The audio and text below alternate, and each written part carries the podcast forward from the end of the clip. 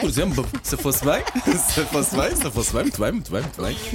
Riqueza, conta. Vamos a isso, olha, dia de Liga dos Campeões, também conhecido como a prova que tem o hino da lasanha, não é? Sim, sim. Verdade.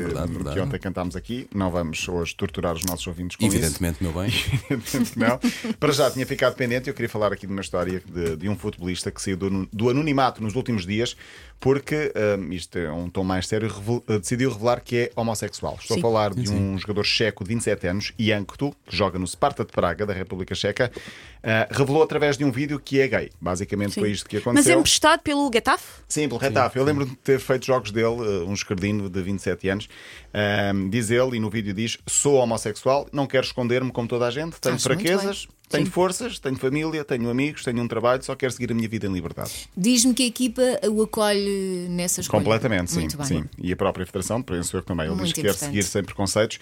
E há cada vez mais revelações deste género. E bem, eu acho que há uma geração que já vai crescendo com isto, com naturalidade, que é aquilo que. Um dia não vai ser preciso fazer essas revelações. Exatamente. Não é? E ele fez esta revelação como ex-mulher, agora ex-mulher. Ele tem um filho pequenino, portanto eles separaram-se há 2 anos, nem tanto. Tem um filho pequeno dela, com ela, e a mulher a apoiá-lo também, né? A ex-mulher neste caso, a apoiá-la neste assunto. E eu queria destacar o jornal Marca, o jornal espanhol Marca, que fez manchete, ontem a capa era com o Jankto, enorme em Portugal. Eu acho provavelmente dos jogadores a jogar a um nível mais alto, apesar de ele estar na República Checa, a assumir a homossexualidade, porque os poucos que existem normalmente são ligas de honra, são ligas mais abaixo, regras já os poucos. Aqui em Espanha há uns anos houve outro jogador também a falar disto. Eu acho que sim, mas a dizer que já retirado. Já estava retirado. E há um ou outro na Austrália que também já revelou, e há alguns que dizem que têm amigos que são jogadores, mas não o querem revelar e mantêm o anonimato. Mas tem medo do preconceito. E a pessoa é que sabe quando é que quer revelar. Sim, verdade. Mas eu queria dar os parabéns ao jornal Marca que fez. Eu acho que em Portugal isto era impensável, uma capa de um jornal com este assunto, mas a Marca fez manchete com isto no dia em que regressava à Liga dos Campeões e que havia jogos bastante também importantes. Quero falar ainda da final da Super Bowl e por causa de Rihanna.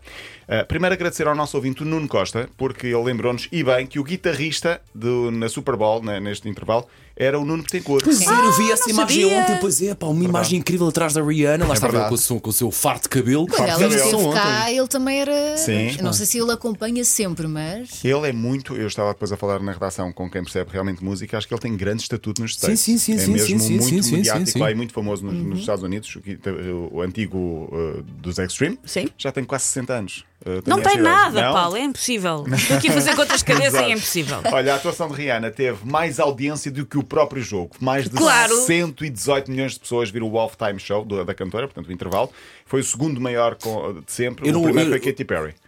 Em 2015, com 121. Não, foi este o segundo, Katy Perry foi o primeiro. A atuação onde ela revelou que estava grávida. E eu queria destacar aqui, curiosa também, a modelo e atriz bem conhecida Carey, acho que é Carey ou Cara Delevingne, será? Cara Delevingne, sim. Exatamente. Polémica, como sempre, esta atriz e modelo britânica que estava a ostentar uma camisola com a marca de Rihanna. Sim, Rihanna tem uma marca de roupa, marca de cosméticos. Tem uma das maiores marcas de cosméticos do mundo, que aproveitou para promover. Exatamente. É muito sabida. Sim. E o concerto, ela tinha escrito na camisola: o concerto de Rihanna é interrompido por um jogo de futebol americano. É estranho, mas tudo bem. Mas olha que vi mais celebridades com essa t-shirt. Portanto, pareceu-me assim uma coisa pensada, marketing. Eu usaria. Eu também. Olha, queria falar da Liga dos Campeões, porque é o regresso da Liga dos Campeões. Foi ontem, dia dos namorados. Eu acho que não foi por acaso. Temos ouvintes atentos. E o nosso ouvinte Humberto Grumete revelou-me uma iniciativa do site Transfer Market. E eu fiquei a olhar para isto e pensei, como é que não fui eu lançando isto? Porque o Transfer Market do site revelou um 11 do Dia dos Namorados, baseado em amor. E eu vou revelar esses jogos. Como assim? Guarda-redes, Joe Hart. Claro. Depois, na defesa, Donald Love, o Valentin qualquer coisa, o Darling e o Danny Rose. No meio-campo, Romeo Lavia, Alexander Ring e Valentin Rongier, francês. Giro. À frente, Thomas Kiss. Angel Di Maria, aqui é um bocadinho repescado por causa do Angel. O Angel é um anjinho. Tá bem. E o avançado, o Wagner Love. Claro. O Wagner Love, claro.